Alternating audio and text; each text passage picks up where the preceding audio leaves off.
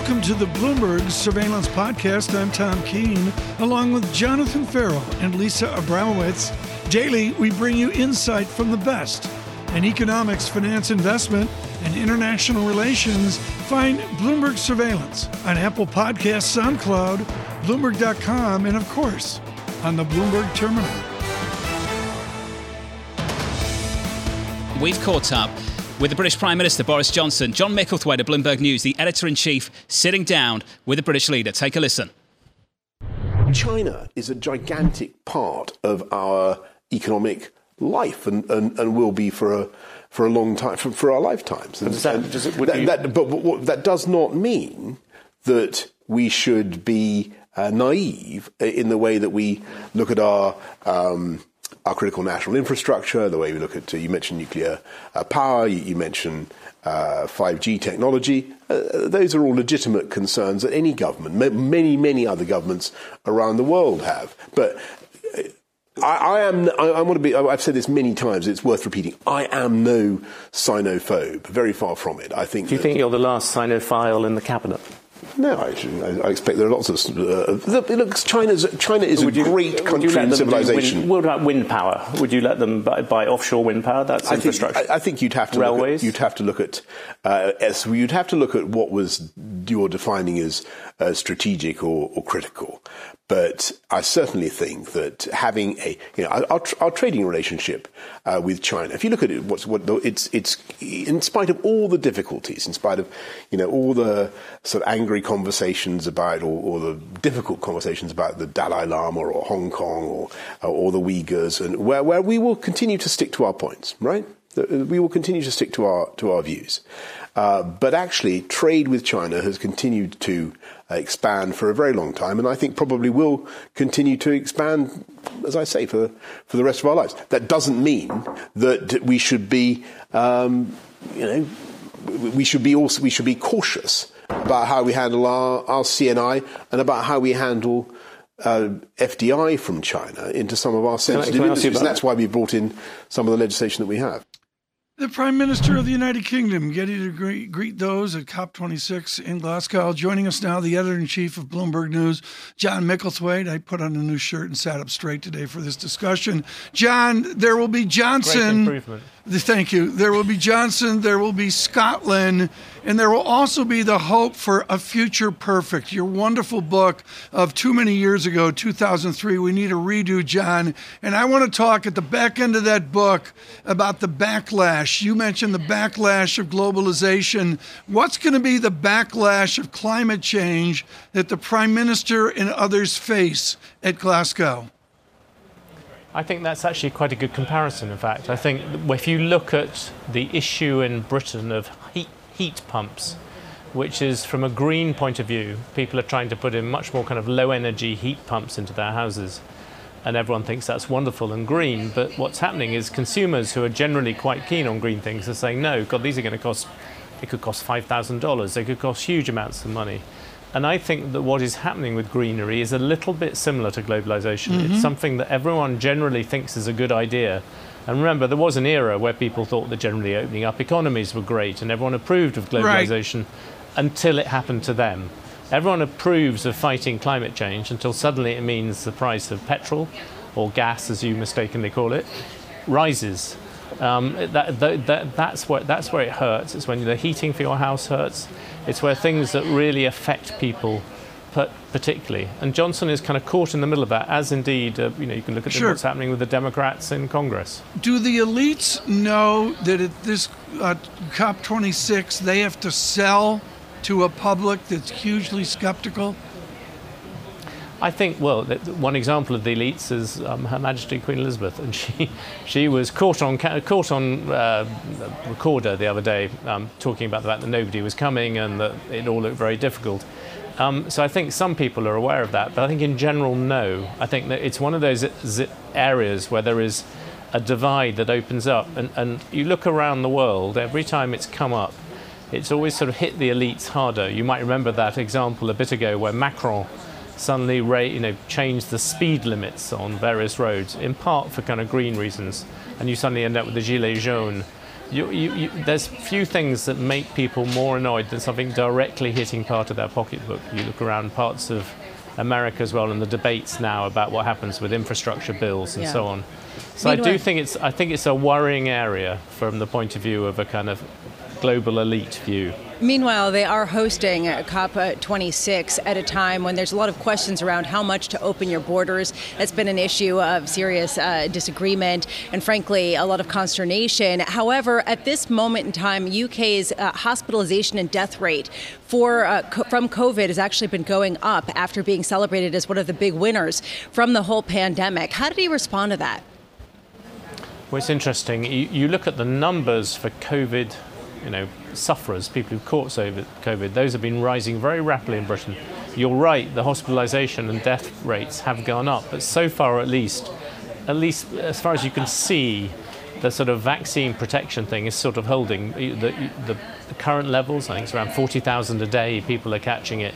You would expect to see many more people dying the, in the rather gruesome way in which this works, and it doesn't seem to be happening because it's it's really ripping through especially young people, everyone who's got schools, people we're working with here, you know, they, they've got people are stuck at home because their children have suddenly got it. And so there is there's a degree of that. But there is also the sort of general sense that, that back to what you said earlier, these things to do with opening up economies, people being there, um, they are taking in this in COVID, you know, that Johnson is going a little bit back to his more liberal roots. In that interview, I talk about the fact that we're in Margaret Thatcher's study.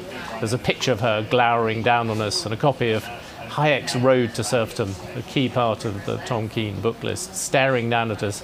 It- that, that was the culture from which Boris Johnson came. And he still has some quite strong libertarian instincts at the same time as that he is, by any measure, increasing the size of government fairly formidably. He blames that on COVID. And he's also trying to sort of, I suppose, do a version of industrial policy to push the British economy, especially towards the north, but towards manufacturing, towards things like that. The football stadiums are full again, John. The important question, sir were you at Leicester Manchester United last weekend? No, I very, very sadly, um, I, I, I miss that. My life is happy because I saw Brendan Rodgers in a restaurant. Did The- you? the- none of this will mean anything to people like um, Tom knows. Keene or I have Lisa. no Like me. Tom knows. Tom knows, John. You know Tom knows. I don't. John, thank you, sir. Thanks, Great work as always. John Thank you. Micklethwait there, Bloomberg News editor in chief, sitting down with the Prime Minister in the UK, Tom.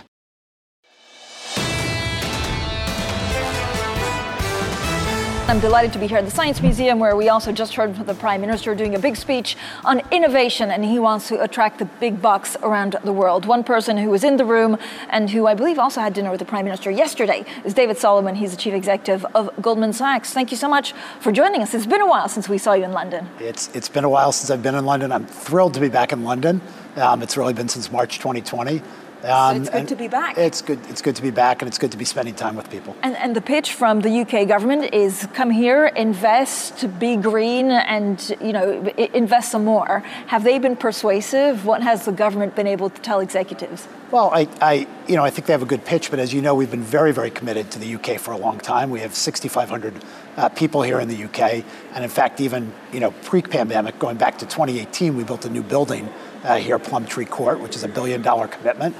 We've been growing up, uh, you know, up uh, also in Birmingham, where we now have expanded our presence in the UK. So we've seen the UK as a tremendous opportunity for us to have a significant outpost, serve our clients, you know, both here and also provide resources across the continent. Has that changed at all because of Brexit? We have the energy crisis, there's a lack of drivers. Is there anything that you need to ask authorities to do better or that your clients want the UK to do better? Well, I, I, I think we're at a moment in time where we're coming out of the pandemic and there are a handful of things going on. I think all over the world, there are labor issues that are really a reflection of this transition out of the pandemic. There are supply tr- chain issues. Uh, some of this stuff is transitory. There are some secular trends that we have to watch closely. Um, but I think we're adjusting and, and, and, and dealing with it as anybody else is. And I, you know, I think leaders here are thinking about it the same way leaders are around the world.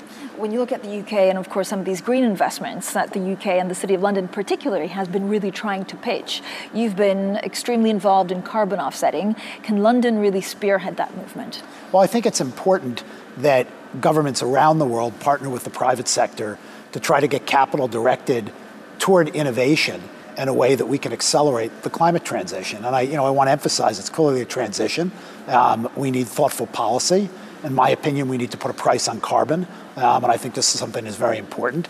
There's an enormous premium for certain green technologies. We can invest in technology that can collapse that premium and allow us to deliver a much more sustainable future. But this is something that's going to take some time, and I think it requires both good public policy from, from our governments and then active involvement from the private sector. We're trying to do our part. I think you know we've made a big pledge towards $750 billion of sustainable financing, investment, advisory services. We're working toward that. And we try to spend a lot of time with our clients thinking about how we can support them in their individual transitions. And so this is getting a lot of attention, as you would expect it should. I mean, there's also quite a lot of regulation going ahead, and we've heard yesterday, for example, about ESG derivatives. Exactly, you know, where does that end? And can, can, can London as a capital be the green finance capital of Europe and the world? Well, I, I, I think there's a real, you know, we heard very, very clearly from the Prime Minister a real sense of trying to spur on in this economy here an opportunity to create less regulatory structure and therefore more incentives to spur more of that investment. And there's a great center of excellence and investment here. Certainly around the vaccines, there was a bunch that happened uh, here in the UK. And so, you know, I'm optimistic the UK will play a part. But when you think broadly about these issues, this is a global issue, and particularly in the developing world, you know, we in the developed parts of the world are going to have to, you know, help to bring the world along and get capital focused on technologies that can move this transition over time. And it's really, it's not just here or there, it's everywhere. Um, talk to me about China. So we had exciting news from Goldman Sachs, uh, I think in the last couple of days. How committed are you to China or how wary are you of things changing quite quickly given some of the economic policies put in place by the president? Sure, we, we take a very long-term view. Um, and we take this view you know, rooted largely in the fact that we have many, many clients that have been doing business in China for a long time. They want our support and our involvement. We're extremely pleased that after a long period of time, 17 years since we started our joint venture, that we actually now have ownership and control of our joint venture in China. So we're thankful for that. Uh, we have a long term plan to continue to grow in China. We've recently announced a wealth management joint venture there. There's no question that the bilateral relationship between the US and China is complex and it's going to continue to evolve. We're watching it closely, but with a long term lens. China is an important part of the global economy. Goldman Sachs operates as a global player with businesses around the world that are participating in global growth. And so we think in the long term that presence there will be very important for us. Is it riskier being alone or is it safer being in a joint venture? Like, what does it mean in terms of regulatory risks? Well, I, I I, I, think there are always regulatory risks um, in all markets, and I think that you know we've shown an ability to adapt to regulatory change and adapt our business appropriately.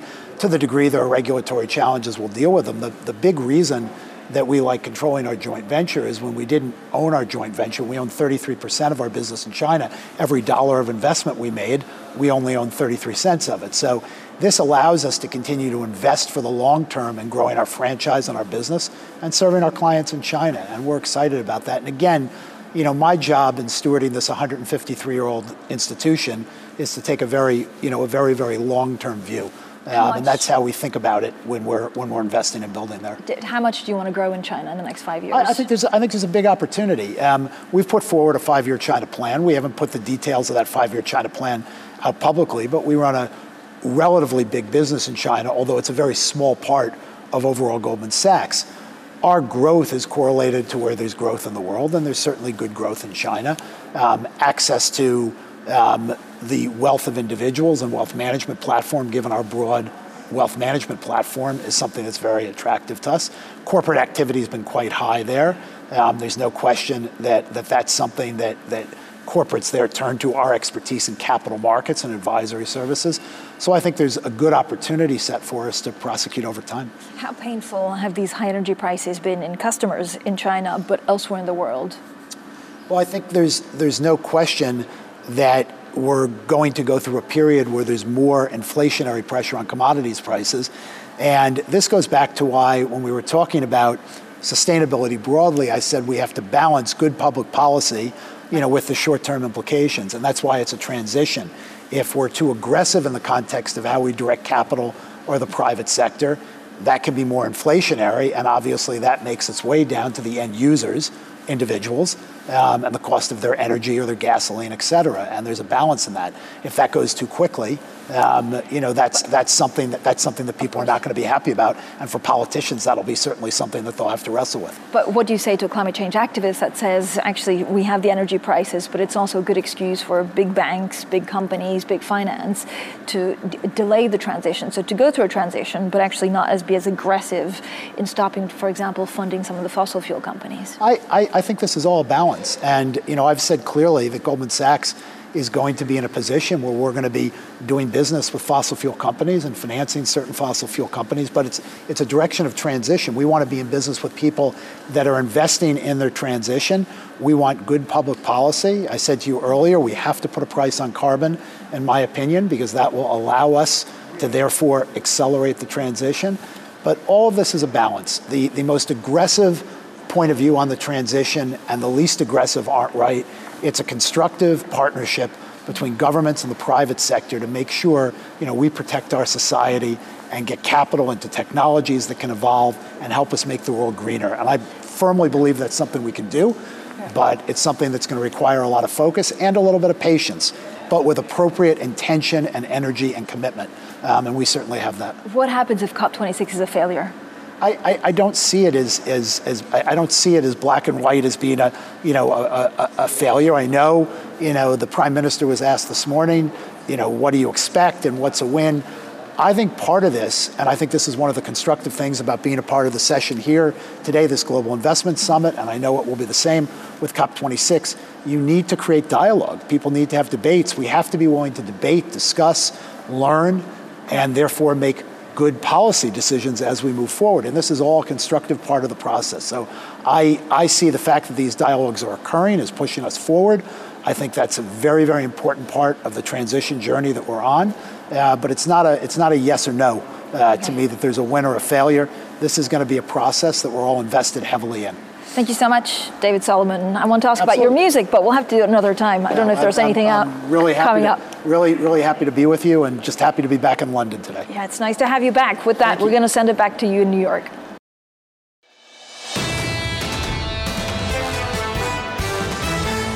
Right now to the parlor game. Subadra Rajappa joins us, head of U.S. rates strategy at SocGen. Thrilled we could get an update here. Subrata, how important is the adjustment in the Fed message? Do they have to catch up where the market is on maybe a slower growth and maybe a more controlled inflation?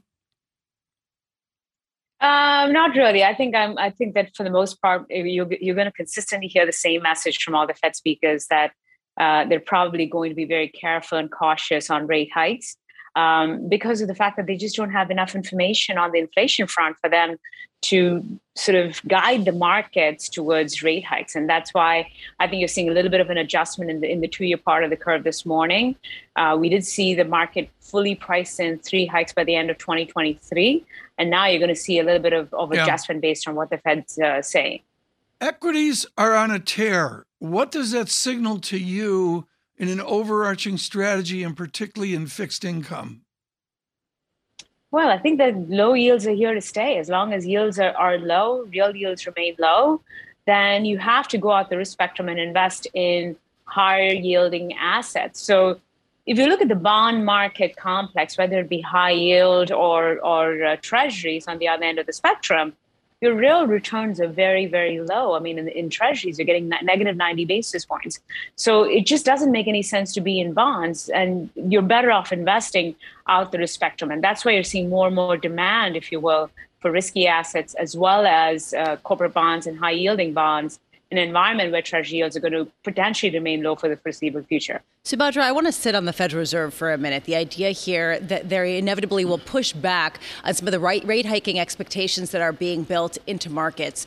Wouldn't they embrace this? I mean, markets are still chugging along even as traders price in two rate hikes. Don't they want to propagate that because it gives them, frankly, more ammunition down the line to either ease without even moving the rate just by verbal intervention, or down the line, it does leave them the ability to cut because rates will not be at zero?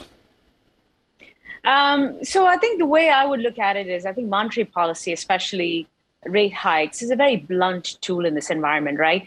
You're looking at a very unusual inflationary environment that's driven by supply chain disruptions and labor shortages, uh, you know, higher rents. You know, the, the Fed can't really meaningfully do anything by raising rates to sort of Uh, fix the inflation problem that we're going through right now. So I think the best course of action for the Fed is to remain patient until it really, really needs to raise rates. So that's why I think they're going to err on the side of the caution because they know they can pivot easily to guiding the markets towards rate hikes if they need to. If they do it now, then what you're going to see is, is this sort of price action you're seeing in the bond market, where the bond market thinks that the Fed is going to be able to raise rates soon sooner, faster, kind of front load the rate hikes, if you will, which would imply a much slower trajectory for growth over the longer run. And that's causing this extreme flattening of the curve. They don't really want that either. Uh, steepening of the curve is, is healthy for a variety of the sectors of the economy. So they, they just aren't, they shouldn't really be in a rush, if you will, to sort of guide the markets towards rate hikes. There's also the idea of political risk, that this is the uh, perhaps view of the Federal Reserve as it is composed today. Yet we really haven't heard from President Biden in terms of replacing Fed Chair Jay Powell. An increasing question, if you look at predicted, the odds have actually been going down. What's your view of the, uh, of the potential market risk of turmoil at the top of the Fed?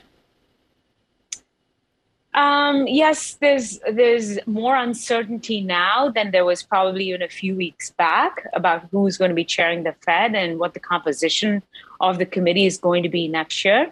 But broadly speaking, I think that regardless of the choices that are made. I think you know any most presidents want a very dovish Fed. They want policy to be accommodative, so that you know uh, invest so that they see robust growth trajectory and the labor market is strong and inflation is not a concern. So I think broadly speaking, you know the composition is going to remain somewhat dovish even if there are new choices made for the chair as well as some of the committee members. So I'm, I'm, I think that policy, especially with the Fed, tends to be somewhat stable.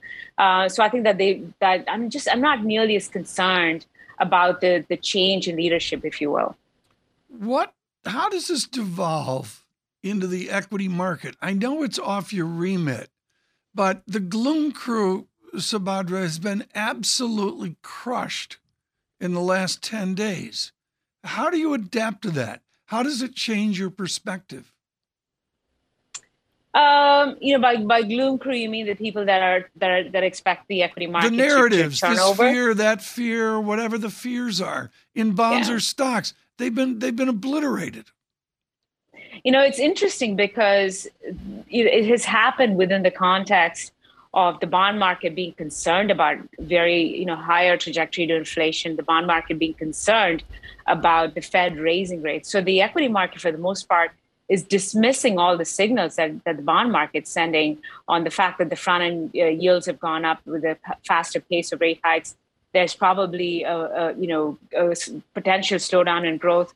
So I think the equity market is going to wait. I mean, I'm not an equity strategist, but I think that really the the, the signal that I'm getting from the uh, the equity market is that they want to see uh, and hear from the Fed before they start pricing in sort of this this doomsday scenario. And the bond market always tends to lead, if you will, in some respects. So the signal from the bond market is going to be very key for all the other uh, risky assets. Subadra, you are perfectly entitled to talk about the equity market since equity strategists have spent the whole of this year pretending to be bond market strategists.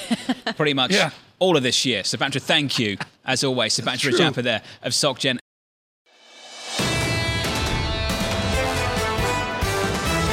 On radio out of New York and, of course, Boston, Washington, San Francisco, and all across this nation and truly around the world, we say good morning. And on radio and TV, it's about okay, now what?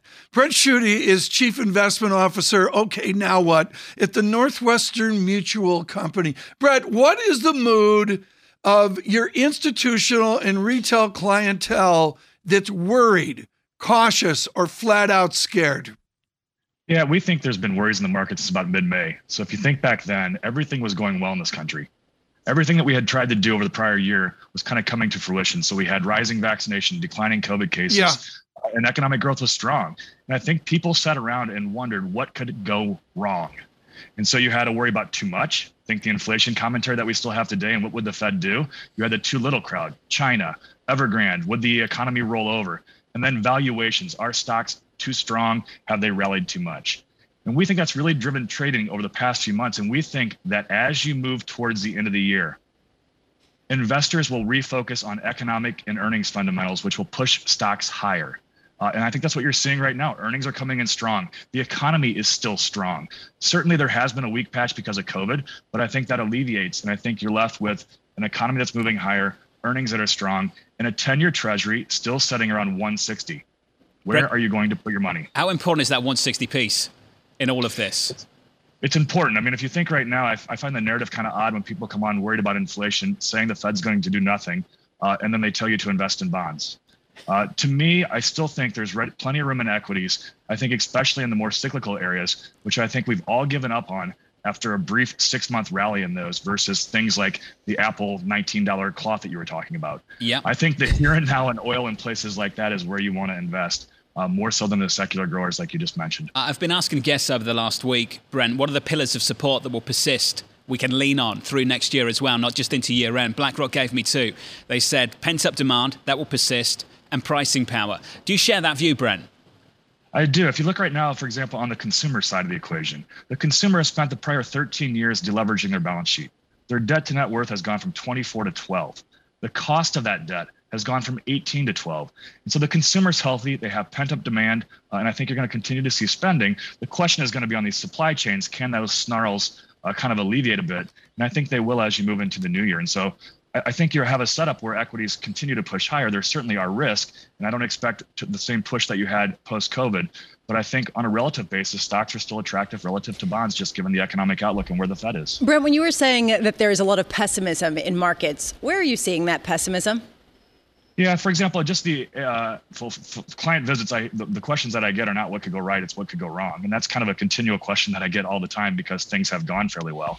Um, but if you look at the AAI, AAII bullish sentiment survey, it peaked around May. We kind of had all the meme stocks moving higher. We had people trading on a daily basis. We had optimism actually go above 50, which is kind of rare air during the past 13 years. Uh, and it spent the next three or four months falling to, I believe, 22 in September is starting to rise a bit again. And I think people are going to get warmed up to the fact that the economy is still pushing along. And that typically pulls markets with it. And I don't expect this time to be any different. When you talk to clients and they hear from asset manager after asset manager, it's a stock picker's market, what do you tell them? Do you say, look, the index is doing pretty well, it's supported by a number of different pillars? Or do you say, yeah, you should be very selective or you should just pay very big fees to somebody to invest your money on a stock uh, level? We attempt to pull both levers. And so we attempt to add value through security selection and asset allocation. So we are overweighted small caps, for example, uh, and we certainly do try to tilt our portfolio towards those cyclical names uh, that I mentioned kind of in my opening comments. Brent, always fantastic to catch up with you, sir. Very calm and constructive on the outlook. Brent Schutte there of Northwestern Mutual. This is the Bloomberg Surveillance Podcast. Thanks for listening. Join us live weekdays from 7 to 10 a.m. Eastern on Bloomberg Radio and on Bloomberg Television each day from 6 to 9 a.m. for insight from the best in economics, finance, investment, and international relations. And subscribe to the Surveillance Podcast on Apple Podcasts, SoundCloud, Bloomberg.com, and of course, on the terminal. I'm Tom Keene, and this is Bloomberg.